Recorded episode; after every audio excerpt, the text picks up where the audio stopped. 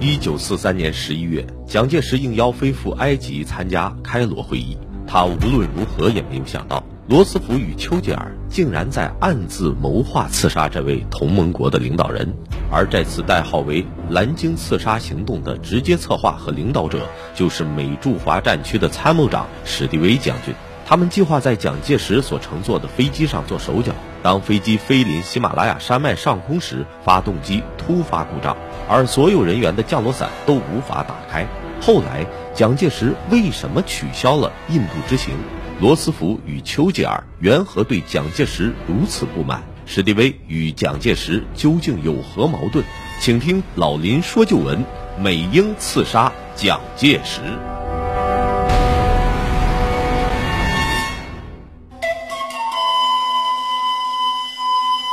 好，听众朋友，广告之后欢迎您继续收听辽宁都市广播，由林霄带给您的老林说旧闻。继续来说一说罗斯福和史迪威是如何预谋要干掉蒋介石的。史迪威还跟罗斯福说，2个月之前，我计划率领中国驻扎在印度的4个陆军师团反攻缅甸，打过野人山，但蒋介石却拒绝让全副美式装备的13个嫡系师从滇西进入缅甸来配合我作战。除了史迪威的这次汇报之外，罗斯福还收到了在重庆的美军代表的消息，称蒋介石抗日早已经是3心2意。美国方面还截获了几次重庆方面发给南京的日军中国战区最高司令部的秘密电报。可以说，罗斯福杀蒋介石的动机就是认为蒋介石抗日不够坚决，保存自己的实力，暗地里居然还和日本眉来眼去，甚至启用亲日派的何应钦等人。罗斯福听着史迪威的话，双眉紧锁，蒋介石先生太固执，太自私，一点也不顾大局，跟这样的人真是很难有效的再合作下去。哎，我的上帝，这可真是个难题。罗斯福考虑再三，对史迪威下令，我理解你的处境，你如果真的无法和蒋介石相处，又无法换掉他，那就不如一劳永逸的把他干掉算了。总统的话正合史迪威之意，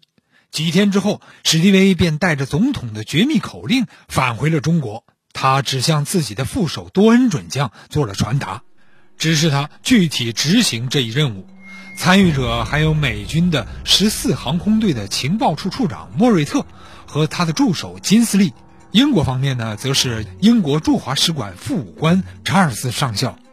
他们几个人密谋在一起，寻找谋杀蒋介石的机会，而他们的行动代号为蓝鲸，就是蓝色鲸鱼的蓝鲸，与当时的首都南京谐音。指令规定，这个秘密行动执行期限为3个月，预期自动失效。